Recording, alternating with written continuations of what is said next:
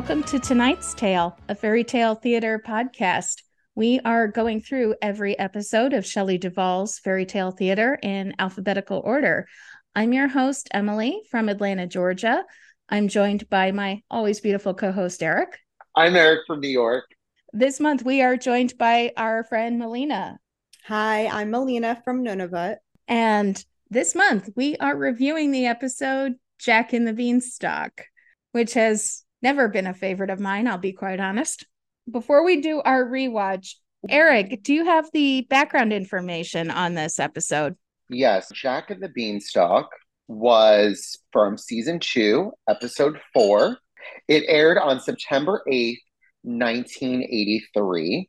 It was directed by Lamont Johnson and it was written by Mark Curtis and Rod Ash. It was actually filmed October 19th, 1982 to October 23rd, 1982. Quick filming. Yeah, quick turnaround. Yeah. Only a couple days. Before we go into our rewatch, what is the very first thing that springs to mind when you think of this episode, Melina? What I remember the most of watching it as a kid, I think I only saw it once or twice, but Jerry Hall in the harp, that's Oh. like one thing that I like distinctly remember. Wow. And then also, that's a surprising answer because that's such a very short cameo. I know. I know, but I remember that. And I also remember when he climbs the beanstalk for the first time and sees the dude with the weird nose. with the weird nose. Yeah. I know exactly who you mean. And I'll have plenty to say about the dude with the weird nose. Eric, what, what are your what are your first thoughts when you think of the episode Jack and the Beanstalk? I love Elliott Gould's Oh yeah. giant in this. He's probably like my favorite part of the whole thing because there were even parts that I remembered really liking and laughing at that I chuckled at during the rewatch. And he's probably one of my favorite parts of it. The ridiculous wig. I think every scene that they have him, the food just keeps adding to the wig, the little particles of food. I think I noticed that.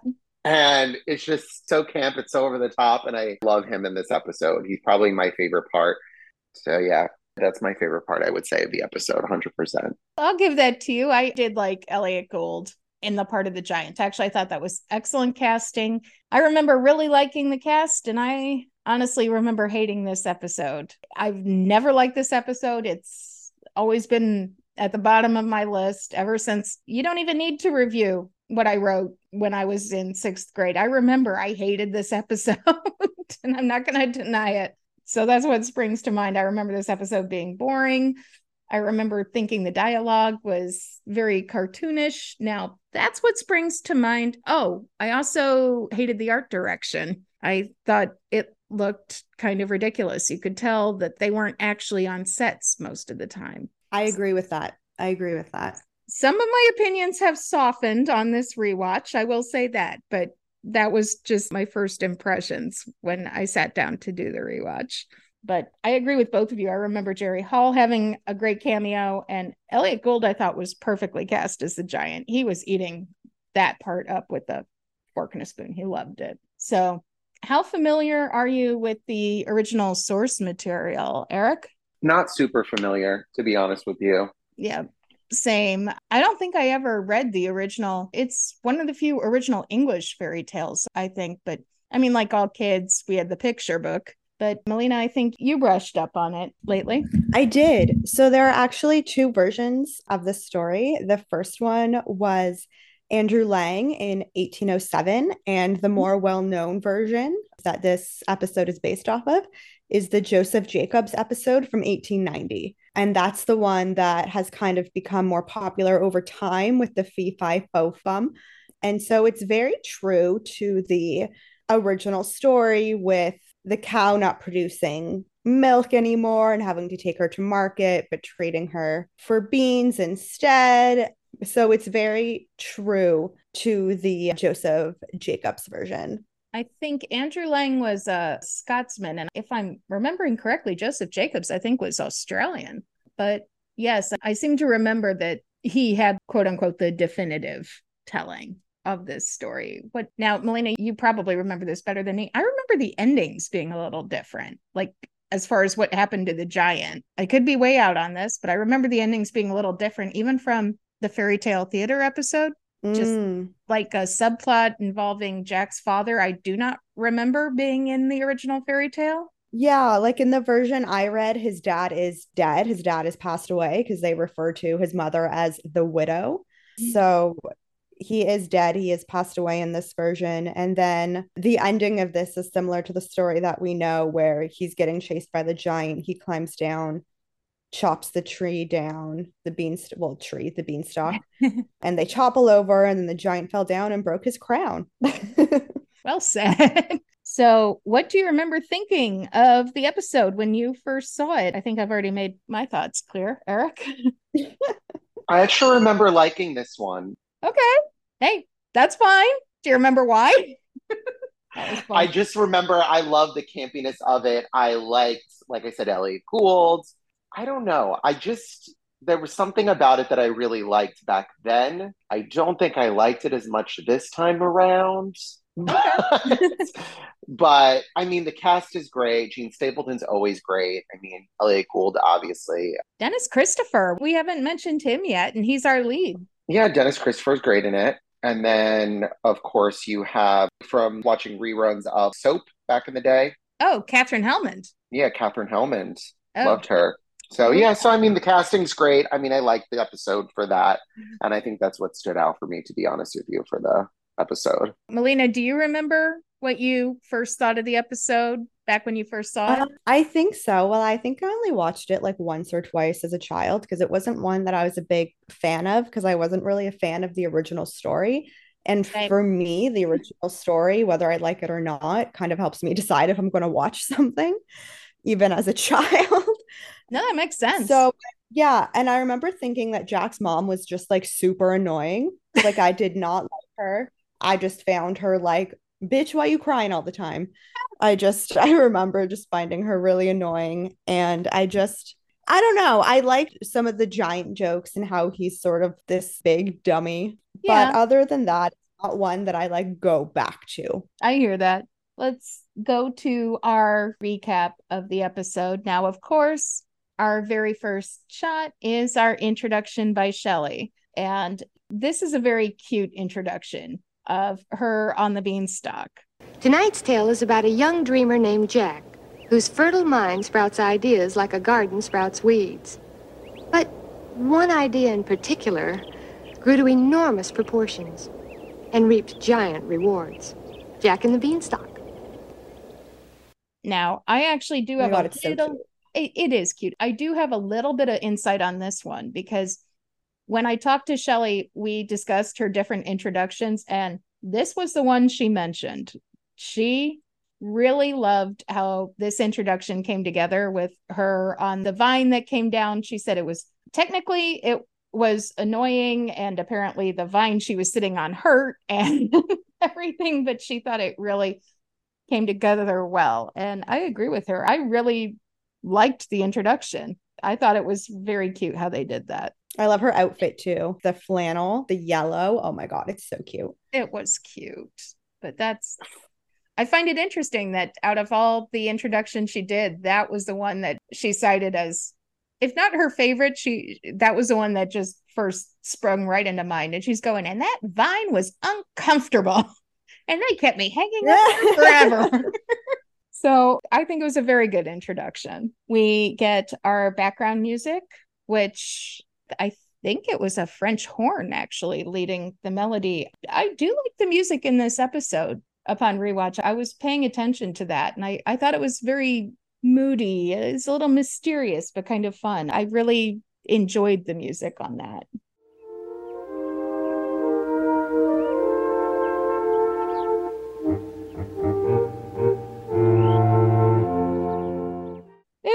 Very childlike, but I I enjoyed it. I might be alone in that. Yeah, I didn't I didn't dislike it. We've definitely heard worse. The composer was Frank Serafine, is his name. Just to throw that out there. Yeah, I I thought he did a good job. Believe me, there's plenty of things about this episode I can criticize. The music is not one of them. Then we I think the, you would enjoy him, Emily, because he actually did work on the sound in the original Star Trek film. Star Trek the Motion Picture. Really? So, yeah. Actually, I could see that because that had a very long winded score. Emily being a Trekkie will never stop being funny to Eric. I get it. I get it. It's okay. Now we get the art direction of a cartoon mountain. I did not like the art direction here. I just did not like it. I didn't like it as a kid. I don't like it now. It just seemed, although, Eric, I see what you mean about camp. It is very camp, but like the model village, like I don't understand. It didn't make. Why is there a model village? I always, even as a little kid, I was like, that's not a real town. That's a model. it was giving me the little like town that he made in Beetlejuice. I was thinking his... the same thing.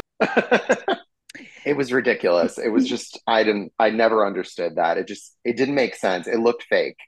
It looked fake, but upon rewatch I'm going, okay, it looked fake on purpose. That was definitely a stylized decision that they made. I don't agree with it, but it was intentional. We get our narration, which is done by the great Mark Blankfield, whom we love. We saw him when we reviewed Cinderella, and he played Edgar. Once upon a time, there was a poor widow who lived in a little cottage with her only son, Jack. We love Mark Blankfield. He was wonderful. He's our narrator. I don't love him in this episode. I much preferred him in Cinderella in that one little scene. Yeah, I love ahead. him as the narrator, though. I think he's great as the narrator. Oh, he did a great job as a narrator. I he's totally... got a very soothing voice. It's very soothing.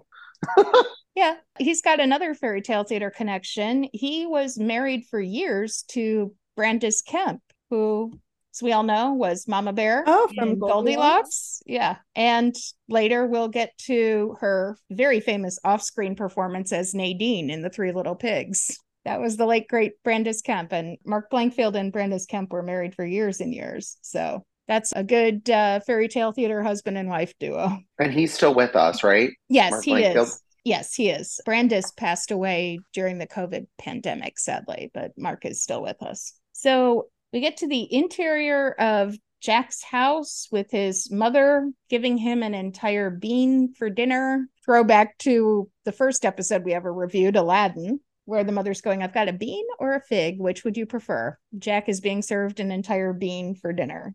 It's what made me You know what that reminded me of as well?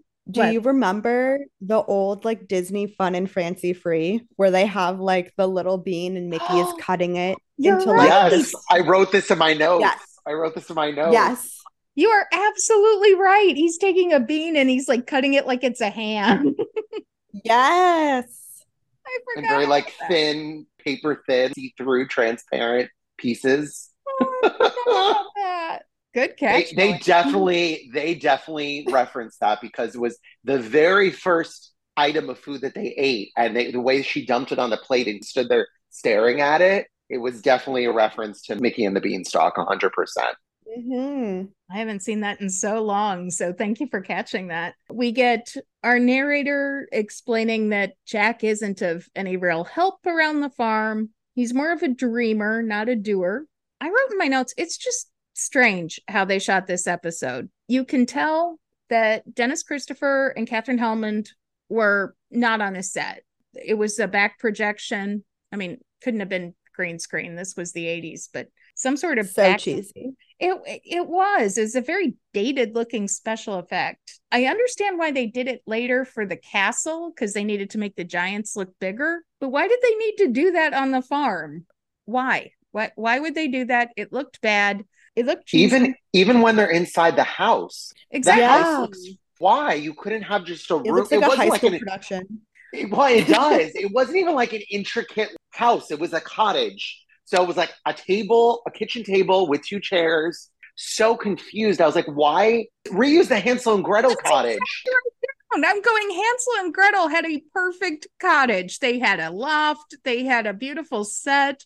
Hansel and Gretel was perfect just use that set. I don't understand why they did like a rear projection. And it was, was so, so obvious that the actors were in front of a rear projection and it, it just looked bad and perspectives were all off. Oh, yeah. It was bad. Okay. Was not bad. just me. Thank you. yeah. Like I said, I get why they did it later when they get to the Giant's castle. They need to make Elliott Gould and Jean Stapleton be, you know, like 10 times bigger than Dennis Christopher. That I understand. But Jack and his mother are the same height, and supposedly they're living in the same house that's relative to their height. Why that that part makes no sense. We got to a scene. It's an interaction between Jack and his mother. Katherine Helmond. I enjoyed how amusing she was in this scene. This I think was a year before she got the role. I know her most for Mona in Who's the Boss. She Of she course. just- oh yeah. Yes. Who didn't love Mona in Who's the Boss? it was a great show. And she stole that show. But Katherine Helmond, I wrote down, she's really amusing. She's playing the very poor, put upon mother, and she's trying to explain how Jack is just less than no help. Oh, I don't know what we are going to do. What's wrong? What's wrong? What's wrong is our life. Look at us sitting here eating stringy leftover celery. The roof leaks, the seeds won't sprout in my garden, and the cow has been dry for three days now. Spot's dry? Yes.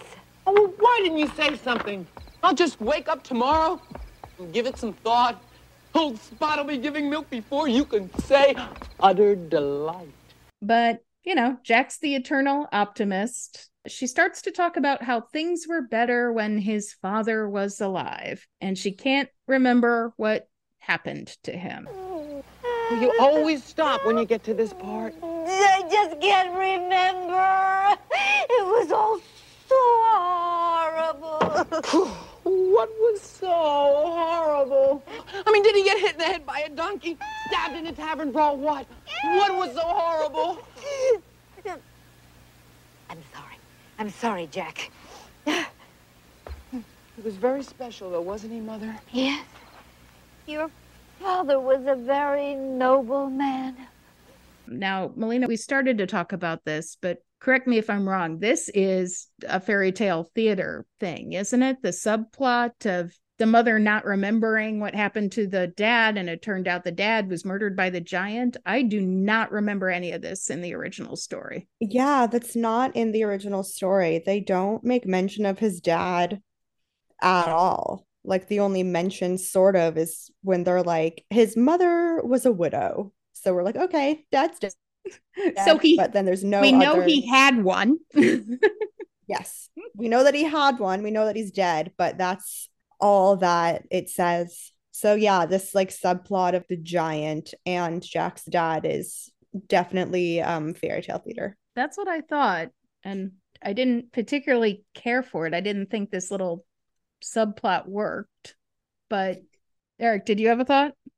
I feel like they were trying to have like a whole soap opera moment with this. Oh, I just don't. I I thought it was a reach. yeah. I thought it was a little bit of a reach. Like you want to, you really want to connect what, or maybe justify, because really, if you think about it, the story of Jack and the Beanstalk, Jack is kind of a jerk.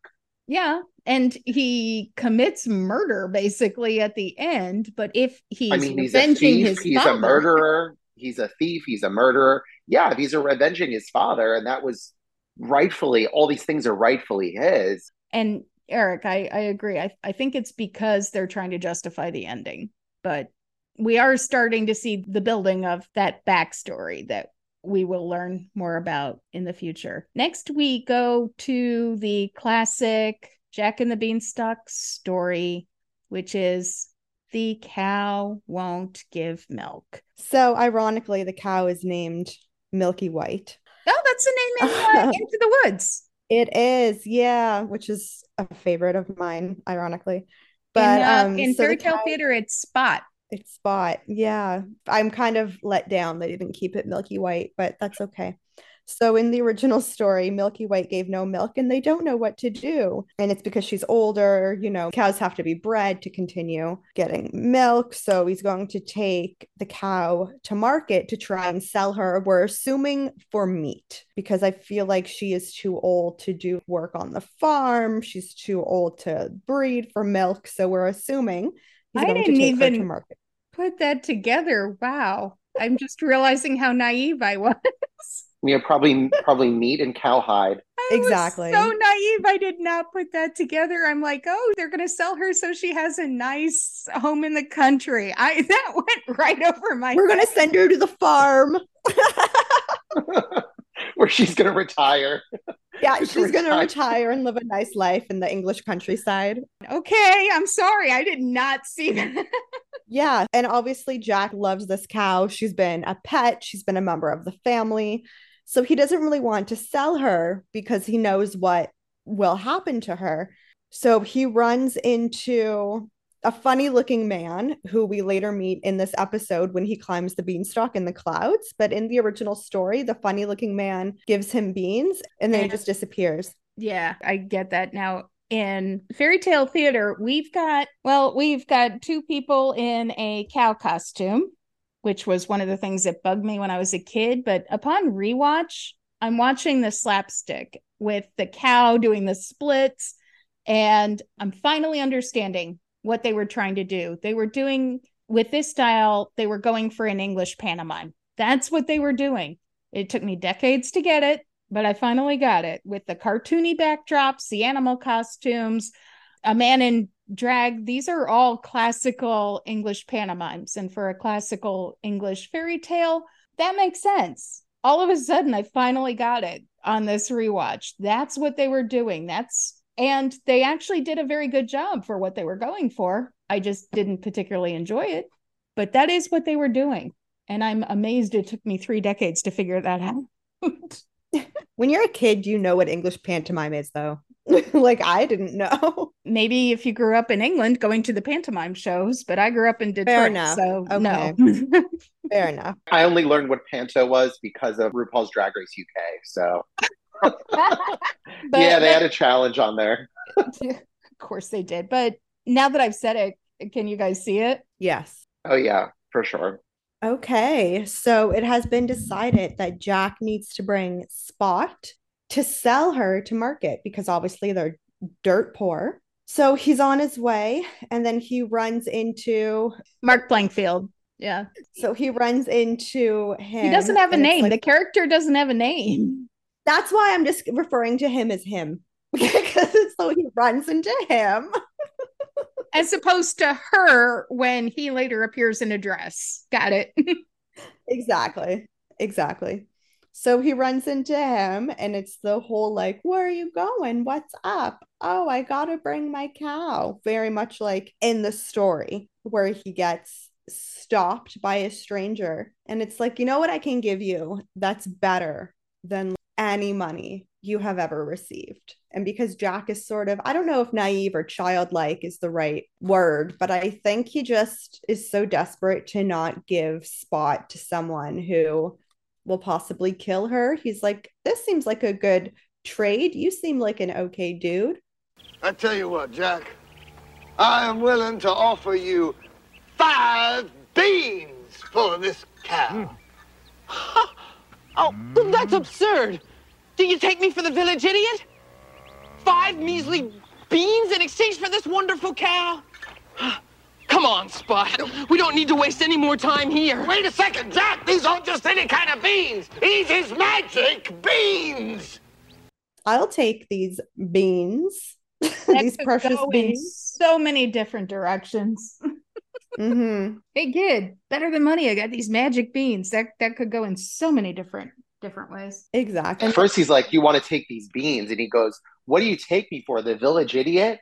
He Well, goes, "I'm not taking the beans, but they're magic." Oh, Oh, magic, you say? It's so cute, actually, because you can totally see a kid believing that these beans actually have magic and powers. And he actually does, like Jack actually does a good job of selling the childlike innocence and imagination, completely which I do kind of commend Dennis Christopher because it's not too over the top, but it's believable that he's playing much younger than himself. He is, and this is also what I meant by pantomime. This is exactly a pantomime performance because, well, for our listeners who aren't familiar with it, it's meant to be live, very often in front of children, and encourage, you know, audience participation. I thought Dennis Christopher was giving a great pantomime performance, which is, oh, magic. oh, and you know, the kids in the live audience would go, oh. That's the type of acting. Yeah, yeah. Yeah. So it it No, made me yeah, he makes it very believable. agreed. Makes it very believable. I don't know. I would have taken money personally, but I understand where he's coming from. So we don't make it to market, obviously. And how do we think mom feels about that? Well, just in the original story, oh my goodness, it is hilarious. So in the original story, she's kind of like verbally abusive. Really? Oh yeah. She like calls him names all the time. So when he comes Oh. home, the beans in the story, disappointing to hear, but gonna, right? I'm gonna quote it directly from the story I have open in front of me. okay. So he just presented the beans to his mom and is explaining they're magic, plant them, they'll grow overnight. What says Jack's mother? Have you been such a fool, such a dolt, such an idiot? Ooh, harsh. But I do see where she's coming from. I mean, I you- mean, I do. you shouldn't talk to your too. kid that way, but he seriously just traded the only asset you have for five beans. Exactly. Exactly. So I would, I guess, as a parent, I would also be like, what the fuck are you mm-hmm. doing? And again, And I she love was how very clear She- when when she sent him off to market. She's like, "You've got one job." You had one job. exactly. So he failed his one job. And then, but can you imagine though being like dirt poor and like starving and hoping to sell your only asset for some sort of money? And then your kid comes home But the beans are magic, mom. Exactly. Oh, but you know, he's such a dreamer. His head is kind of in the clouds. And I'm- so I guess rather I'm with the mom on that one. I mean, you Yeah. shouldn't verbally abuse your kid, but I do get where she's coming from. Exactly. Can I can oh, I Oh, go pause ahead. you? Because I, I think I just I just noticed a difference in the story because in fairy tale theater, he doesn't say how the beans are magic or what they'll do. He just says they're magic and he goes, Oh, magic? Well, that's good enough for me. And Oh, that's very true. what, what I'm hearing from you is he actually promised a beanstalk in the sky. Yes. Yeah. He says, What do you say to these beans? They're magical. Plant them overnight. So that's what it says in the original And- story. And so told beanstalk, to a plant magical beanstalk will grow. Exactly. So he's told what will happen, which is true. He isn't told in the fairy tale theater episode what will happen. I think to kind of maybe keep the suspense. Yeah. And the naivete. Exactly. So in fairy tale Uh, theater, and the mom then- just knocks him out of his hand into the garden. Exactly, which also is what happens in the original story as well. But like she grabs them from Jack and throws them out the window. So Oh, okay. it's very similar how they end up outside because mom throws them or tosses them or and then I don't know how they ended up in soil. I don't know how they got planted. They just got tossed. Mm, the But they're magic. They got don't know if watered they- and you know grew into a beanstalk into the sky, Melina. It- obviously, it doesn't follow regular botanical rules. you start to apply logic to the story of Jack and the Beanstalk. I can't help you. I know, it just ru- I know, it just ruins it. It just ruins it if you But try I just love I love that Jack's mom is like, Jack, Jack, can I see your magic beans for a minute? He's like, sure. And she just throws him and smacks him across the face. It's funny. It's a funny moment. yeah, you know, a picture's worth a thousand words. Jack's mom made it pretty clear exactly what she thought about those magic beans right then and there. Exactly. So I poor Jack say- is a little heartbroken, Poor a little Jack, sad. He thought he was doing mom. the right thing. I'm sorry, I am with the mom on this one. I mean that too. And then she sends him to bed with no supper. Oh darn! Well, I'm gonna miss that green bean. That one gr- soggy green bean. you know what? She earned that last green bean. She gave her son one job and he failed at it. So that last green bean goes to her. I am totally on board with that. I am team So he goes to bed. Right. So he goes to bed in his little red jammies. Okay, now his then the jammies were that- cute. His jammies. They were really fucking cute, actually. Were they footed? Did you notice they it had the little back door over the butt? that little Oh, yeah. kids. I loved that. That was adorable. Oh yeah, that was actually quite funny. That costume was very clever. Like I think Dennis Christopher was like pushing 30 at the time. Good for him for being game for putting that costume on. I very much applaud him. Didn't we find Katherine Helmond's sleeping sounds quite oh, disturbing? I thought they were funny. She wasn't quite snoring, but she was she was doing a very interesting, like almost a like kind of talking, but kind of not. yeah. Like breathing. well, clearly we wanted to hear her asleep, and she didn't want to snore. So that's that's the happy medium they came up with. I yeah, I liked it. it was odd, but honestly, my roommate in college made stranger noises in her sleep. So Uh, This is my favorite moment in the episode when he looks out the window and Oh. he sees it growing. They are magic. I knew it. And you see the moonlight coming into his window, and he puts on his socks and he's like, I'm going to go climb the beanstalk from the window. And that's always the shot, remember, they show in the CBS Fox trailer. Yeah. They always show Yes. that. yeah. And it's interesting that they pretty much show the point of view from the beanstalk. You don't really see the beanstalk growing. You kind of you hear the sound, you see the shadows, and then Jack opens the window, looks up, and it's the beanstalk's point of view. I thought it was a very interesting way of shooting it, and it worked. I Very with- effective. it was very effective. I I completely agree. Next, we have Jack climbing the beanstalk. and he gets to the top and he meets who they call by the way i looked on the credits they do call mark blankfield's character which is very odd to me they call his character fairy Yeah. don't really know how she's a fairy Well, but okay flying in the air in a dress. I, and I then his don't- other character is strange little man well, that one I'll completely agree with. but yeah so he meets mark blankfield's character fairy Another classic pantomime character.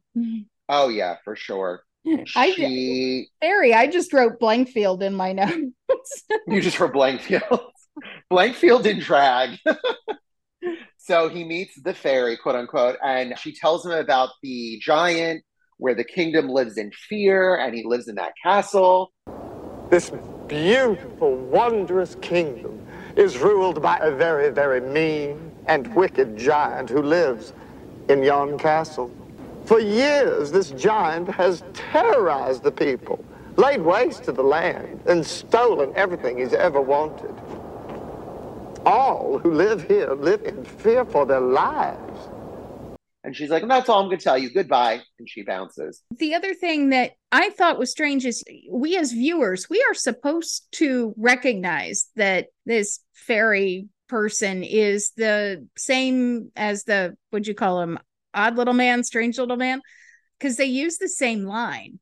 How'd you know my name was Jack? Oh, this land is full of Jacks. They they give him slash her the exact same line. It's like we are supposed to recognize that it's the same person.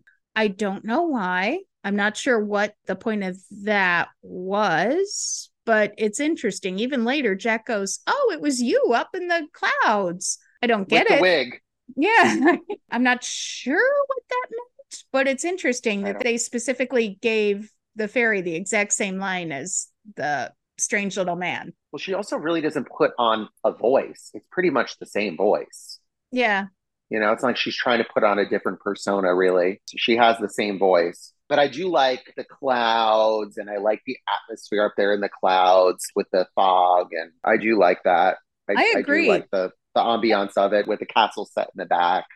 That I, was I the do. one. I think it's effective. Yeah, I completely agree. This is the one artistic choice I'm on board with.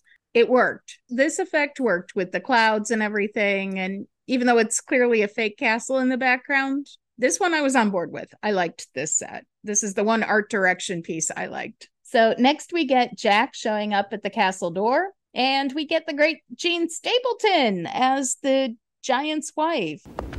Well, you're nothing but a boy. What are you doing here? Ah, I'm hungry.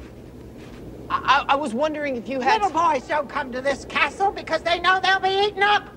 I'm sorry. I'm new to these parts. Well, you should go away. Go on, shoot. Now, a couple months ago, we reviewed Cinderella, where she played the fairy godmother. I believe this episode actually aired before Cinderella. So we're we're doing it in opposite order. So she played this role first. Then Yes. she got to glam up and be the fairy godmother, which I Yes. totally approve of. Good for you, Jean Stapleton. But here she plays the giantess. Later, she calls herself an ogress, the giant's wife, and she is wonderful. She was still pretty much hot off All in the Family. I love Jean Stapleton. I thought she gave a great performance here. And she's very nice to him. He convinces her to let him in and give him something to eat. Yes, and she goes, "Well, yeah, you, you can come in and eat, but you'll have to help me with the chores." And he admits quite readily he's not very good with chores. And then right when she's ready to go, "Well, okay, too bad." He's like, "But I'm willing to learn." And I I wrote in my notes, "Since when, Jack? You never offered with your mother." You've always been lazy with your mom. Your mom's been trying to get you to help for years. And oh, no, but the ogress you want to pitch in for. Okay. I, I love that. It's so mm-hmm. funny. And then We lo we and behold, in the middle Yes. of oh, he's sweeping, right? He's sweeping he's the floor. sweeping ins- inside the castle. He's sweeping, and it's before he can really eat, I think, but the ground starts to shake. And we get a wonderful entrance of the great Elliott Gould as the giant. So doesn't he like hit his head off of the door frame Every when single he's first time. in? Yes, every single time because he doesn't learn that he has to duck just a little bit more. But you can hear him coming down the stairs, and I love how they kind of make it look like the camera's like shaking, just so we can kind of understand the sheer size of this, this- big giant. And so he's just Did this And remind obviously, anyone as a kid, else too, of like- Jurassic Park with the Tyrannosaurus? Oh, a little bit. Water shaking. that's a good point. it was yeah. that kind of build. and you're like tensing. Yeah, because there's quite a build up, And obviously, as a kid, you're like kind of tense, like, what is this guy gonna look like? And then he hits his head on the door frame. And then Jean Stapleton is like, Hi, honey. and he has this ridiculous black wig, this beard. He clearly has a prosthetic nose on. He's holding this like bat club thing, in one hand, of the other got the honeymooner's lunch pail. He's just home from work. It's so cute. That's right. What I love about the bat slash club as well is that he would Elliott Gould would later be Casey at the bat I in Tall Tales and Legends. So I, I caught the exact same Yeah, thing. I'm so like, that's like- foreshadowing. Yes, I, I know exactly what you mean. exactly. A little foreshadowing there. yeah, if our listeners are confused, in uh, Shelley Duvall's kind of sequel series, Tall Tales and Legends, Elliott Gould played Casey at the bat, famous baseball player. So yeah, I, I caught the exact same thing. I went, that's foreshadowing. And knowing Shelley, she already had him in mind for Casey at the bat. Oh, a hundred percent. So he sits down at the table and he has not had a good day. Do we ever find out what he does? Like what his job is? It's being a wicked giant. That's right. Set fire to a village, ate a couple of breaths. but he stops because he starts to smell something. And I give this 100% to Elliott Gould. He sold that very famous line. E five four femme. I smell the blood of an Englishman. Be he alive or be he dead, I'll grind his bones to make my bread.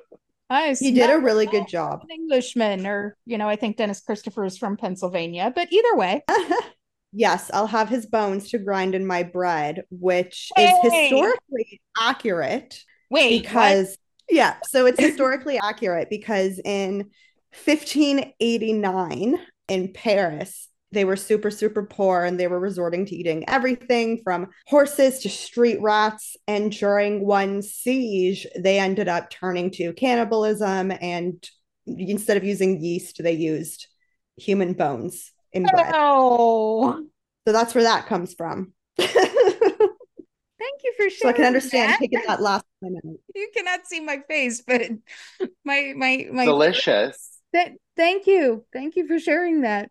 So appetizing. You're welcome. I like scarring people with random historic trivia. I was taking a sip of water and I just slowly put my water down. well, that's enough of that. But he does a great. But you yeah, did your Gould homework. I give great- you credit. Good job. Thank you. Thank you. I'm a history nerd. But he does a really good job of the fee fi fo fum. And of oh, course, it's the line that we all know. He smells in it, this Englishman, he smells him like the witches smell children in the Roald Dahl book. And he's just like, where is it? And Yes. obviously his wife is like, there's what are you talking about? She does a good job of covering for Jack. She's like, "Oh no, you're just smelling what I'm cooking for dinner." And She's very sympathetic towards Jack. She is. And I mean, she even warns him a couple times like, my husband can't find you. If he finds you, he'll eat you. Just so you know, just so we're upfront Exactly. about this. But you know, Jack is not the most exquisite listener, as we have learned. Well, he does have the sense to hide from the giant. Yes. called I him mean, Elliott. It's So he hard. hides. The only one, seriously, the only character with a name is Jack. Everyone else is Giant, Giant's wife, Fairy, Jack's mother. Nobody has a name here. It's okay. Spot. Right. Spot has a name. Spot the cow. That's it. Nobody else has a name. Nope. The harp, the hen. Okay. So I think we're at the point where the giant demands that his wife bring him his bag of gold. After he's done eating his moose. Oh, yes, he was eating moose. Canadian delicacy. But wasn't she saying it was English moose? I think so. English moose. Mmm. Are are That's y'all what you a smell. bunch of- a bunch of moose up there in Canada, Melina? I'll, I'll ask the expert. So in my part of Canada, because I'm in the high Arctic, we have caribou and muskox, but in the rest of Canada, there is an abundance of moose. Yeah, but you eat them? Oh yeah, you can only hunt them once a year. There's a bunch of restrictions, obviously. You Not need special expecting tags. You- answer. Yeah, you need special tags, you need special permission. I don't know if it's like this in some parts of the states as well, but when you accidentally hit a deer or a moose or something while you're driving, Oh the Oh cops God. will ask you if you want to keep it for the meat before they dispose of it. I can honestly say I've never accidentally hit a moose. Either have I, but I know it's a thing in Canada where if you accidentally hit like venison or something like that, they ask I if you I, want I have heard of that with deer up north that I've heard, but accidentally hitting a moose, I think my car would not survive. But that's me. you. It's rare that the person survives, but my car versus the moose, the moose wins. oh, the moose always wins. Yes, so the giantess is like when he says, Fee, fi, fo, fum, I smell the blood of an Englishman. She goes, No, I'm making, you're smelling the English moose I'm making. English moose, yum. And then he starts eating. And it's so funny because he like burps and all the, it's so camp because he burps, the, the plates go flying on the table. And then he's like, Bring me my bag of gold. And I love that because he starts, he starts counting the gold. She's like, I'm gonna go, I'm gonna go wash my hair while you do that. And she disappears. And he starts counting the gold and he can't remember the rhyme to do the counting. up to three. I thought this was a perfect example of how this was obviously written for like a, a live children's theater. One, two, one, two. And you can just kind of, I could like picture the children's audience going three. And there's a cut to Dennis Christopher in his hiding place going three. And Jean Stapleton shouting off screen, Three, four. Uh, shut the door. All right, yeah. Three, four. Shut the door. Five, six, pick up sticks. He can't get past nine now. Nine, ten. Can't get past that. So he during tried. the rewatch, I heart. admit it. I admit it during the rewatch, I couldn't remember how the rest of that rhyme went, 9, 10, and I had to look it up because it was really bothering me. it's a big fat hen, by the way. Big fat hen. Yep. I'm like, I could not, I actually had to stop my rewatch and do a Google search. I'm like, this will bother me for the rest of the day if I do not look it up. Anyways, he falls asleep because trying to count, you know, past nine is exhausting. And Jack creeps across the floor and steals the gold. Yes, he does. He grabs it and he runs away. Sprints.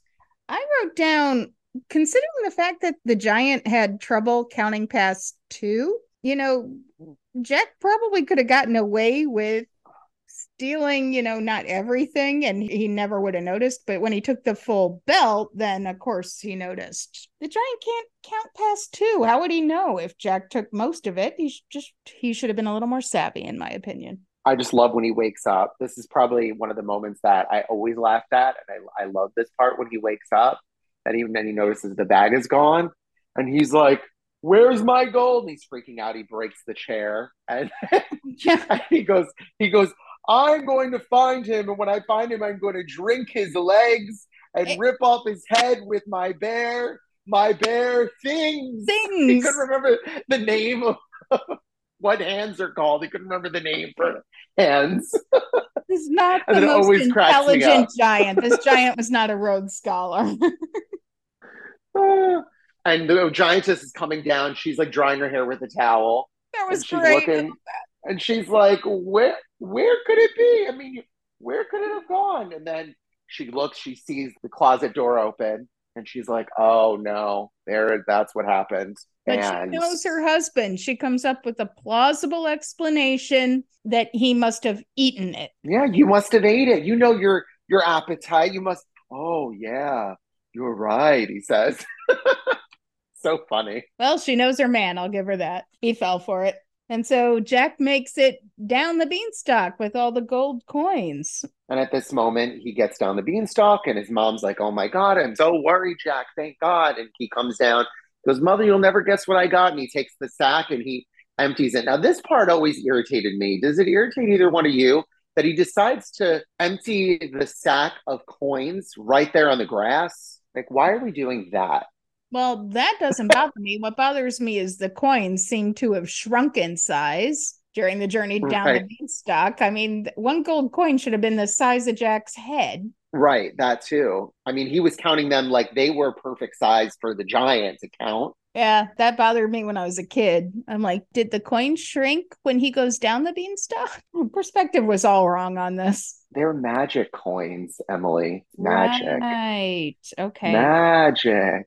Follow, follow my own advice. Do not apply logic to Jack and the Beanstalk. This fairy tale, by definition, makes no sense. But what does make sense is that Jack and his mother, they fly through the money. They buy I- the nicest clothes. This part I like. They buy the nicest clothes. They have the nicest meals. They're drinking wine. And then in the next scene, They you're seeing it all. them with one left, one little coin left, and that's it. And Let this be a lesson Jack. to all of us. Save at least 10%. Save, don't spend it all. But, you know, they hadn't seen money like that.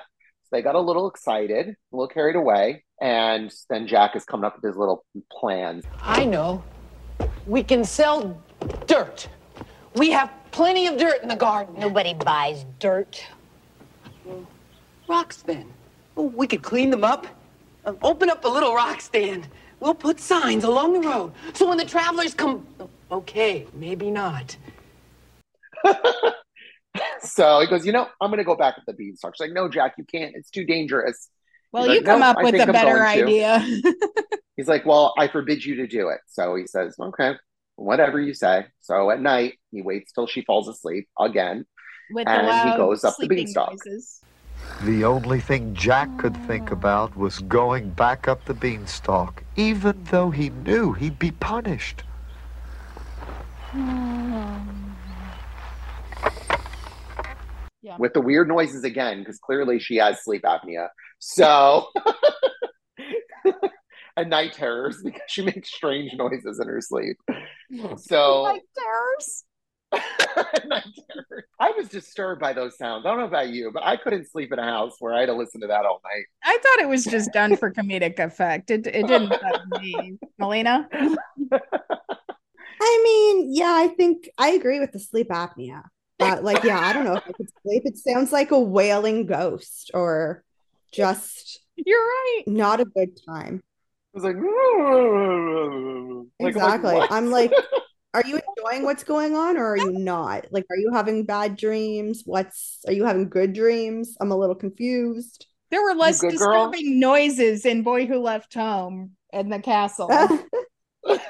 You good girl? It's just a little PTSD. I don't know. I But love no, it. I, I love it. I think it's too funny. It does it does add a moment because we're talking about it, so clearly it stood out. So yeah, so he climbs up the beanstalk and makes it up, and flash forward to him being in the clouds again, Runs and there's the fairy. again. again.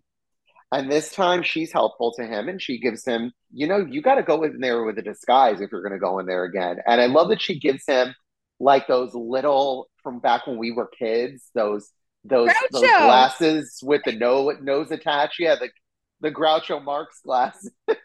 She also accidentally mentions that everything in that palace belongs to you anyway. He goes, What? Wait, what? And she goes, Never mind. I didn't say that. I must have been in the clouds too long. She doesn't actually explain. Oh, yeah, she just drops it for him, and he's too dense. He won't get that hint. So, but he does take the advice with the disguise, and it's really funny when he sees the giantess because she's like, I seen you before? Yes, yes. Oh, no, no. The last boy didn't have those stupid glasses and that fake mustache. Oh, you, nope, ca- you not the can't same be person. you can't be the same guy. And she's like, Oh, you're right. The last boy didn't have the fake mustache. and those ridiculous glasses. A weird it was a weird line, but it was very well delivered by Jean Stapleton. It made no sense, but I liked it. And then I love that he's helping her clean the dishes. And I wrote this, it was a normal size glass that he was washing. Like it's normal size for Jack. Perspective is all screwed up all around. I don't understand. But he drops it when the giant walks in. And this is uh, yet again another big entrance, Elliott Gould. And I love his line here because the giant has an existential crisis. Exactly what I wrote down. He's having an existential crisis. He's debating the meaning of his life. What's life all about? Being a wicked giant is just kind of mm, fruitless. And you know what? What? I figured out today that when you die, you're dead. And then what's it all mean? What's the difference if we all just end up dead anyway? What's it all mean anyway? This great breakthrough. What does it mean any all mean anyway? What does it matter if we all just end up dead anyway? What does it all mean? I gotta say, his parts are my favorite. That's the thing that saved the episode for me. I love it. So oh, funny. I totally agree. Totally agree. So at this point, we have the hen, the golden hen, and he says, "Bring me my hen." And the hen comes out. And I don't know if you guys know noted this, but I noted this in my notes. It reminded me of like the hen from like the Muppets. It looked like a Muppet. I totally agree. Like, wasn't there a hen on the Mhm. Muppet Show? Camilla. Yes, that's what it reminded me of. Camilla. Yeah, it absolutely looked like a, a Jim Henson Muppet. That's what I wrote, but I, I hadn't thought of the name. The No, eyes and the the Yeah. voice, the "Rah!" like she's like, I don't know, ridiculous.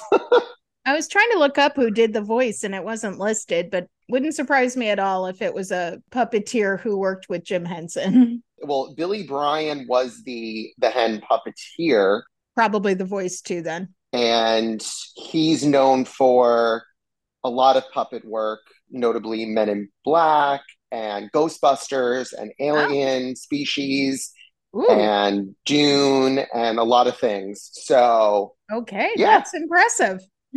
yeah, so he was yeah, I guess probably also like you said, probably also the voice would make sense. So yeah, so he steals the hen that lays the golden eggs. It's not the away with the goose that laid the golden egg. It's the hen that laid the golden egg. I kept writing goose in my notes and kept having to fix it.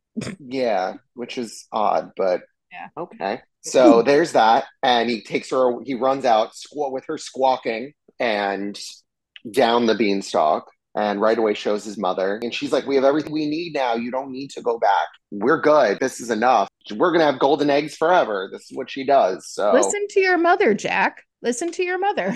you know, and then we have the same situation again with the giant. The giant freaks out. You know, where's my hen? And Yeah, you know all of that nonsense. And Jack decides, even though they've got, you know, golden eggs forever, and they seem to be a happy trio. Jack, his mother, and the hen, who apparently talks a lot. He decides he needs to go back up the beanstalk for personal reasons. Yeah, he doesn't know why he needs to go back. It's like something in me just tells me I have to go back. I don't know why.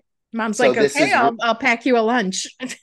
yeah, she lets him go. She lets him go. She's like, cool, okay, that's fine. I'll pack you a lunch. We got you. So they finish their little picnic where they were having a picnic with the hen, you know, and feeding the hen grapes. Very interesting. And he goes up the beanstalk during the day, which is the first time he's done so. He's usually at night. Oh, And he's that. and he's climbing up the beanstalk during the day. And the narrator notes that Jack hasn't done this in a while. Being a little out of shape, Jack had to stop for a little break and a little snack. and this is where the fairy comes down on the vine, just like Shelley does in the beginning of the episode, Exactly. and talks to him and talks to him. And she tells him, Many years ago, there was a very, very kind, compassionate, and brave man who lived in the land of the giant. He was well liked by everyone because of his giving nature. But one day, the giant came to visit the man's beautiful castle. Went on a rampage, slaughtered everything in sight, and then stole everything the man possessed. The only survivors were the man's wife and their infant son. Jack, that man was your father. Why did we need this? It's Dumb. such a soap. You were calling it earlier. It's such a soap opera backstory. It, it it's Yeah. not. It serves no purpose. It serves no purpose at all. I'm not clutching my pearls. I was not, I was not, I Okay. was not thrilled. It- actually, I, I felt like Mark Blankfield when he was in a later movie. He was in Robin Hood Men in Tights. He just raises his hand and goes, "Question." I'd like to raise a question. If Jack's father originally owned that castle, why is it giant sized? Exactly. Plot hole. I- Plot hole. But it's not because he always hits his head on the stairs coming down. So was Jack's father like somewhere in between on the the, the giant scale? I don't I don't was understand. I he got half giant? was he half know. giant? I don't I don't know. And It's- remember, the door was always way too small that they The always had a was duck to go through the door. Yeah, the door was too huge for Jack, but too small for the giant. So I really wonder how big Jack's father was, and that could sound wrong. You wonder how big his dad was, eh? Oh god. so I love this. So Jack is like, got a little kick in his step. He's like, okay, cool. Because now really just- now he's that's why he went on. He needs to avenge his father, which I mean that's clearly why they added it to make Dumb. Jack a little more noble instead Dumb. of just a pillaging murderous thief. But did anybody care? Was anybody invested in avenging Jack's father? I didn't care. Negative. no, no, couldn't care less. But here we are. Here we are. And, and he's gonna go back, and now his new plan is he's gonna pretend to be a Swede No, first a Scot. versus Scott, and she doesn't like Scots. So then he comes up with Swede, and she's like, "I love Swedes." Both accents are similarly atrocious. I oh. But I, do like this moment. It's funny for Jean Stapleton. She's very funny in this. She Come is. in, my little Swede, and Scandinavian myself. I'm not sure how to take that, but okay. I don't know. She loves it. It's so it's too funny. And then uh, I love that he's mopping and that she lifts her legs and she's like, I guess, tickled by the mop, but the mop didn't even touch her. So and she starts giggling. I don't know. I, I don't. I don't. Almost like they weren't on the set at the same time. almost, almost, perhaps. And So our then she, giant uh, comes. Wait, wait, wait. I love this moment when the giant walks in. I love this moment because we have an exchange between Jean Stapleton and Dennis Christopher Yes. when, When, he jumps in the oven. yeah, and he closes the hide. oven door and he asks, You know this is not Hansel and don't you? I'm an ogress, not a witch. "Be specific. It's important to be specific." I give her credit there. Too funny, too funny. She makes him his meal again. He walks in, he does his whole thing, his whole spiel again. fee fi fo fum, and he she's like, "You with that cold, you couldn't smell a thing." It's I thought down, it was I'm a great line. food." I love that. Sit down. I'm going to make you your food. So he makes him his food, and He's like, I'm over that shtick, that whole fee fi fo fum thing. I'm over it. and his potato poopies. and can I don't think we've really talked about it that much. Jean Stapleton and Elliott Gould really had very good chemistry together. Oh yeah, They really oh did. Yeah. I thought they played off each other very, very well. And yes, he's a giant and she's an ogress, but you really felt like no, he was just coming home from work and she was tired of doing housework and she's like, "Yeah, how uh, how's it going, honey?" Yeah, I I bought them. I thought they worked really well together. I totally agree. I really liked their chemistry together. And so after he's done with his meal, the giantess asks For the gold Uh, no, harp. he asks the giant asks the giantess for the golden harp. Yeah, the golden harp. And he brings out the harp.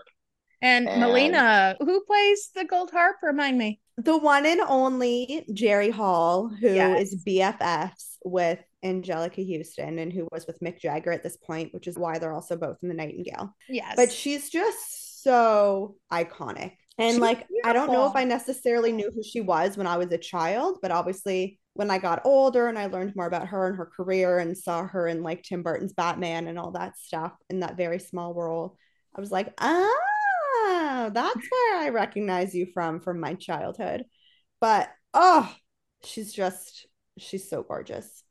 She, she- Gorge. Gorge. Yes, I totally agree. She didn't she didn't have any lines. She didn't need them. But every one of us remembers her playing the harp. She just looked beautiful. Her job was to be beautiful and sound beautiful, and she nailed it. And she did. She has like the wind in the hair and like the side profile is like And the glitter. kiss. Loved it. Loved it. So good. So good. And she just, you know, doing her thing.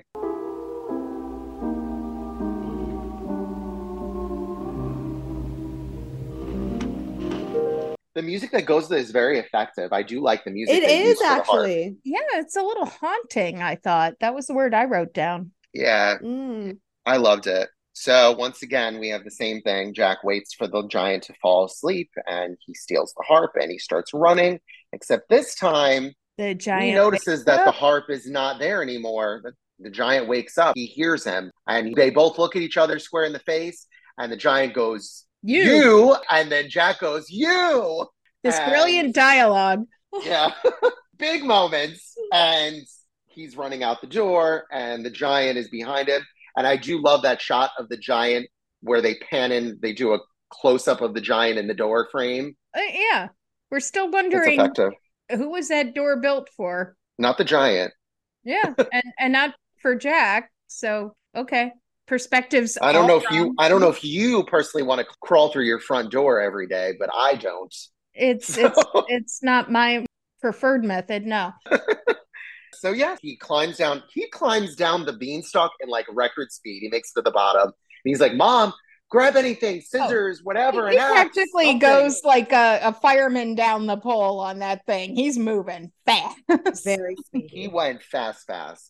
He made it. I like. It was like blinked, and he was down there. It was nuts. And the giant is down there, and he's and is trying to make his way down. And you know, his mom brings out the, the tools, and they're like hacking away at this thing, trying Well, to get remember, it. first he asks for an axe, and she she brings him like scissors or something. She's like, start Yeah. with that. and he's starting with scissors, and that's not really working. And then the axe happens, and he starts cutting down with the axe, and you do see Elliott Gould's. It starts to get shaky, and he's like, "Oh, oh," you know, a little ridiculous, but it's funny.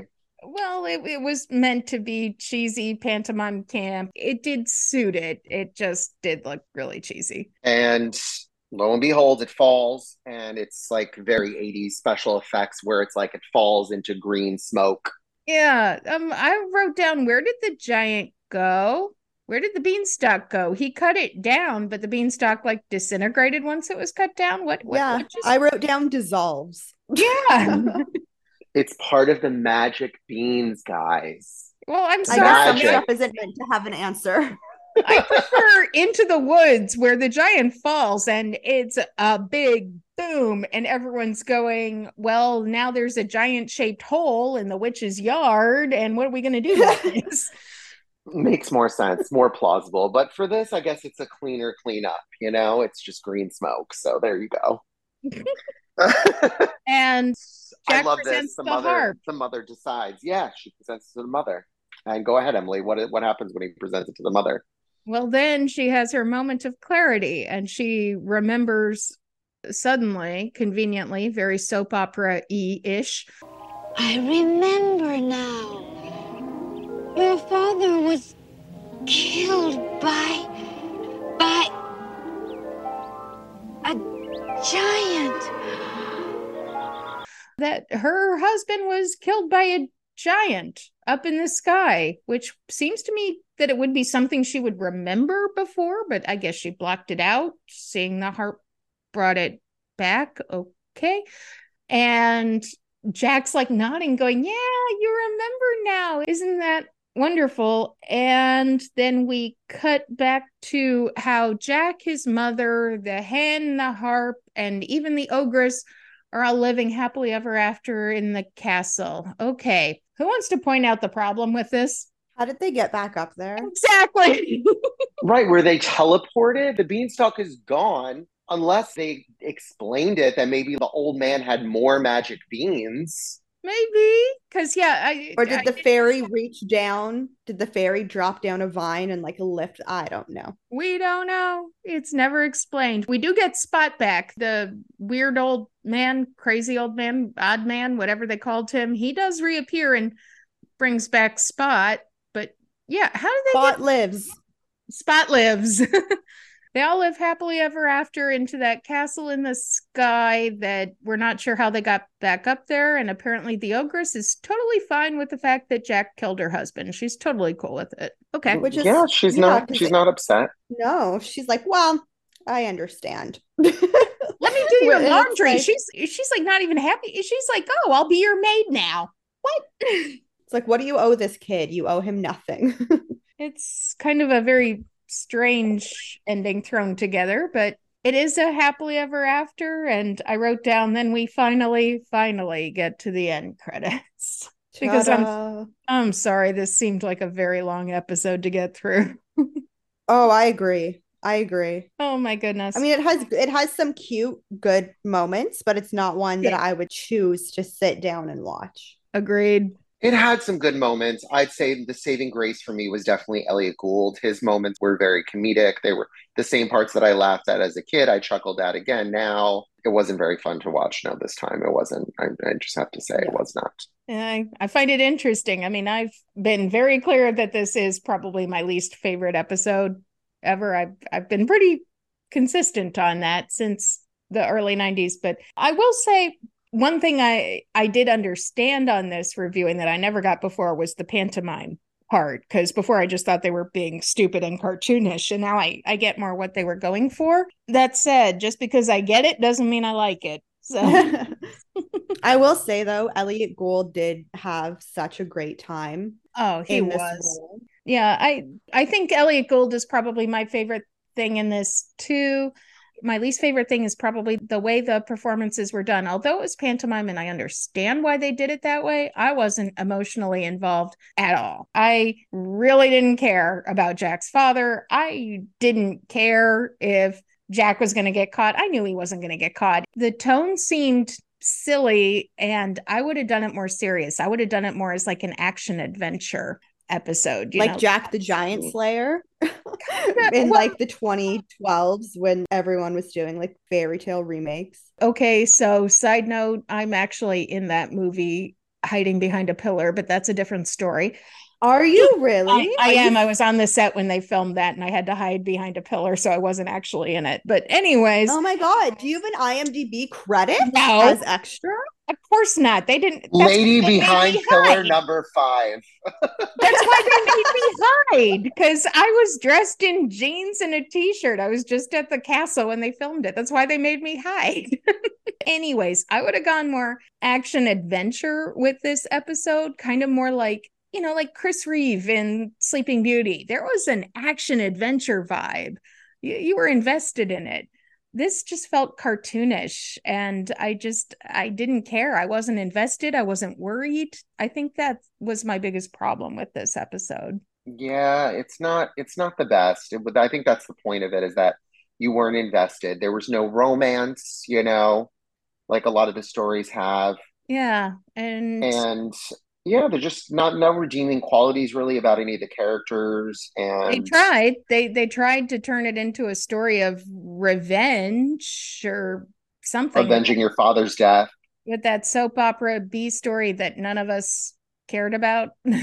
Mm, yeah. well, you know what? I'll ask you, Melina, first. What would you change about this episode if you could? I, I think I already answered that for myself. But Melina, what would you- what would I change? Oh, where to start? The sets and the art direction. Oh, I yeah. would make a little more believable. I would completely cut out the dad side story yes. and just, yeah, I would get rid of that completely. And I think that, yeah, it just needs to be more fun because it just seems to be really slow. it, it did I would try and get a real cow. a real cameo. I kind of like the fake cow. It was kind of giving me like like into the woods vibes. Oh, yeah, Oh, fair enough. the cow doesn't bother me. It was more just the overall aesthetic. I get what they were going for now. Still didn't like it. Or the Nana dog in Peter Pan. Yeah, which is class. that's another perfect example of classic British pantomime. Was Yeah. Peter Pan and Jack and the Beanstalk is another classic one. They did a lot. Eric, what would you change if you could? I would just change that awful, that god awful. I I know it's not green screen, but was it subbing in the characters into a, a backdrop that just didn't fit? Yeah, Especially in the very beginning, it was so bad. I wrote down, I was like, this is glaringly awful. I remember it looking bad when I first watched it in the '80s, and it looks worse now. It I hasn't also aged could have well. done without the the model set of the village. Yeah, I'm and the farm. Yeah, all of it. No, I didn't like any of that in the very beginning. That the whole beginning needed to be reworked because that was not it. None of us like the art direction. Oh dear. No. The score is good. I, I'm with you on the good. score. I'm with you on the cast. I I liked that. And the art direction in the sky, the kingdom in the sky, is very nice. That's the one scene I thought was pretty. And the beanstalk, the beanstalk shots are very good. yes. Okay, I'll give you that. I'll give you that. So, what would we all rate this on a scale of 1 to 10? Eric, I'm going to throw you under the bus. Six, six out of ten, just because of nostalgia for me. Because Elliott Gould saved it for me. I really would have been lower than that, but Elliott Gould definitely saved this for me. I loved his lines. So funny, such funny moments with the giant and the existential crisis. I love that. not knowing the word for hands, these things. I don't know. Just he just had great, great, great moments, and he wasn't even on screen that long. Like maybe a combined fifteen minutes tops. oh, I doubt it's even that long. You know, not even. So I don't know. I loved him. And you know, there are a few redeeming qualities which I just named about the art direction. There were a few moments of art direction that were great, and I did like the score. So I, I mean, there are a few things that were redeeming about it. So I would say six out of ten because I I do remember liking this one, but I did not like it this much this time around. So Fair enough. Melina? You are much nicer than I am about to be, Eric. I'm like a 3.5 to 4. Whoa, lower than me. Oh, really? I don't remember how many stars you gave it on your no, website. no, I'm I'm talking But- about where I am today, not where I was. Oh, so I give it that low just because it's not one that I go back to and that I genuinely enjoy. And just, I don't really enjoy the campiness and the cheesiness of it. Elliott Gould does do such a good job, both him and Jean Stapleton, but I just find the character of Jack annoying. here, here. So when I don't like the main character, it's hard for me to Ooh. get into it. I hadn't thought of it from that perspective, but you've got a good point. I don't sympathize with Jack. I don't care about Jack's backstory, and I care even less about his dead father. I'm like, the only character I sympathized with was Jack's mother, and unfortunately, she, the great Katherine Helmond, who is a great comedic actress, got next to nothing to do. Uh, seemed like such a waste for such a talented actress. I was actually at a now I know back in the day I probably gave this a, a one. I did soften on my rewatch. I'm at a five out of ten, but I've never liked this episode. I know Eric's about to embarrass me and read what I wrote 20 years ago. But I've been very steady. I've been a card carrying hater of this episode for a very long time. It's always been my least favorite. I did soften on my rewatch on one hand because I started to understand more of it. That said, I still didn't enjoy it. I found it dragged. It took me, it felt like it took me forever to get through. And I, there's a reason I watch this episode once a decade. It's just my least favorite. That doesn't say it doesn't have some redeeming qualities. It does. I love Elliott Gould. Actually, I, I love the entire cast. Dennis Christopher is a great actor. I, Melina, you might have hit on it. I just don't care for the character of Jack. To some extent, I don't really enjoy the story of Jack and the Beanstalk so much. I, I don't find it having that great of a message, which leads me, of course, to another one of my wrap up questions. Does this episode have any takeaways or a, a message for you, Eric? Nope. I don't think there's a message. I mean, I think they tried, I think they reached for a message to fulfill your destiny and to avenge your father's death or something. But you're not like Inigo Melina Montoya, said- Jack. like Melina said, there's no redeeming qualities about Jack. So it doesn't make it exciting to watch. As far as takeaways go, nope, got nothing. Stealing is cool. Stealing is cool, kids. You can get a hen that lays gold eggs.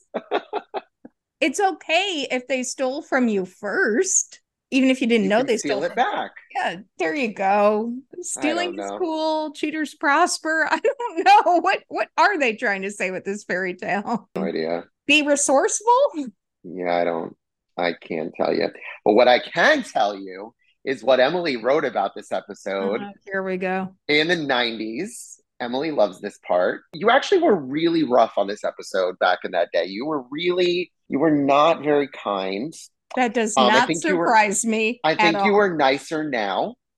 That's what I said. I think I think I softened a little. I only gave it five out of ten. Well, you gave it a one spinning star. That's one out of four. That's the lowest I could give. I wanted to give Yeah. it none, Love as it. I recall. You wrote, if you can manage it, don't see this movie. This is, in my opinion, the worst fairy tale out there. Ooh, The story is warped, and the sets and costumes look like they're from an elementary school play. All of oh. the actors are talented, but not one of them is turning in a good performance. oh, As the Giants, Elliott Gould and Jean Stapleton are trying to appear slow and funny, but they actually just come across as boring. whoa. Katherine Helmond is completely wasted as Jack's mother. She starts off fine with the same exaggerated performances that made the episode of Little Red Riding Hood so great, but halfway through, she switches to a dramatic performance, which is completely wrong for this type of show. Dennis Christopher is another good actor, but just doesn't know what to do with his part. This is really the fault of the script, which is a complete mess. The production wouldn't be so scary if it wasn't for the character of the man dressed as a woman appearing at the beanstalk. I didn't get it as a kid. As an adult, I still don't get it. I found it honestly kind of creepy. This is one episode I'd advise you to skip. Oh wow. I was brutal. Ruthless. You just you set it on fire and swept away the ashes. Oh wow. You said there is nothing. you want to know what's good about this episode? Nothing. Not a thing. Okay, so I might have been a little over opinionated in my youth. Wow. Poor Daddy Gould. Poor Daddy Gould. I love Gould. I love Poor Ellie guy. Gold. Yeah, Melina, we we all know where that came from. But yes. okay, I stand behind. Well, uh, apparently, I stand behind fifty percent of that. I do think Katherine Helmond was wasted. I do think that. She Boy, didn't that have was- good lines. She didn't have good lines. She only had good lines. She she had a few good moments at the very beginning, but then just she was kind of just there. And so boy, horrible. So horrible. I definitely did not understand the Mark Blankfield character before. I get it now. I called him scary or terrifying. I, I called him creepy. yeah, I, I love you, Mark Blankfield. Please don't take that personally. That was just me honestly not getting it. I did not get it. I get it now. And he's another great actor. I just did I didn't get it. I didn't get it then. I'm still not sure it worked. No, it didn't work. It didn't work. Who am I kidding? It didn't work. But wow, that was brutal, even for over opinionated, whatever I was, 18 year old me. I guess I called myself an adult, so I must have just turned 18. That's cute. Ouch, that one's harsh. I That was that was rough. And to be honest, it's not I didn't love this one as much on a second time around. When you were like going on about, oh, this is gonna be rough. I really don't like that episode. I'm like, I was kind of I remember kind of liking it. Like I don't remember loving it, but I remember liking it. And this time around it was like all of us, all three of us were like, this was rough to get through. Like this was not it. Melina, I, please don't make it out like we assigned this to you. You requested this one, as I recall. I did it for I did it for daddy. I did it for daddy. You might want to expand on. Yeah, sh- Melina's got a big thing for Elliott Gould that she is. Well, my wife has a big thing for him, so uh, she gave him the nickname. And then since I am just a big Elliott Gould fan, I support her by also continuing with the nickname. I I love it. And I support it. And I support it. We all Thank support you. We all support Daddy Gould. Absolutely. uh, yes. Well, this queen. has been a great time, even though it wasn't a great episode. It, it was just interesting. it was with great people it, it, it, was interesting. I found it during our rewatch because all three of us watched it in different locations. And Melina and Eric, although they will deny it, they're like, no, we will enjoy this episode. And I'm like, all right, I'll get through it. And then you both ended it and you're like, gosh, this was hard to get through. And I went, I told you so. Eric just read it. I, have been telling you for decades. So avoid but, it like the plague. Uh, that said, this is one time where I went I think I went too far in the other direction. Usually I'm like, oh, well, that was really generous of me. This time I'm going, yeah, that that was a little unnecessary. well, maybe that'll be the theme for this episode. We live, we learn. Exactly. And we can always change our minds. On that happy note, I want to thank Melina for joining us again. It was always Thank you for having me. Oh, it's always a pleasure to to have you as our guest. And join us next time when we are reviewing The Little Mermaid. Yes, The Little Mermaid. So until then, thank you, Melina. Thank you, Eric. And remember to live happily ever after. Good night. Thank you and good night. Thank you. Have a good night. Bye bye.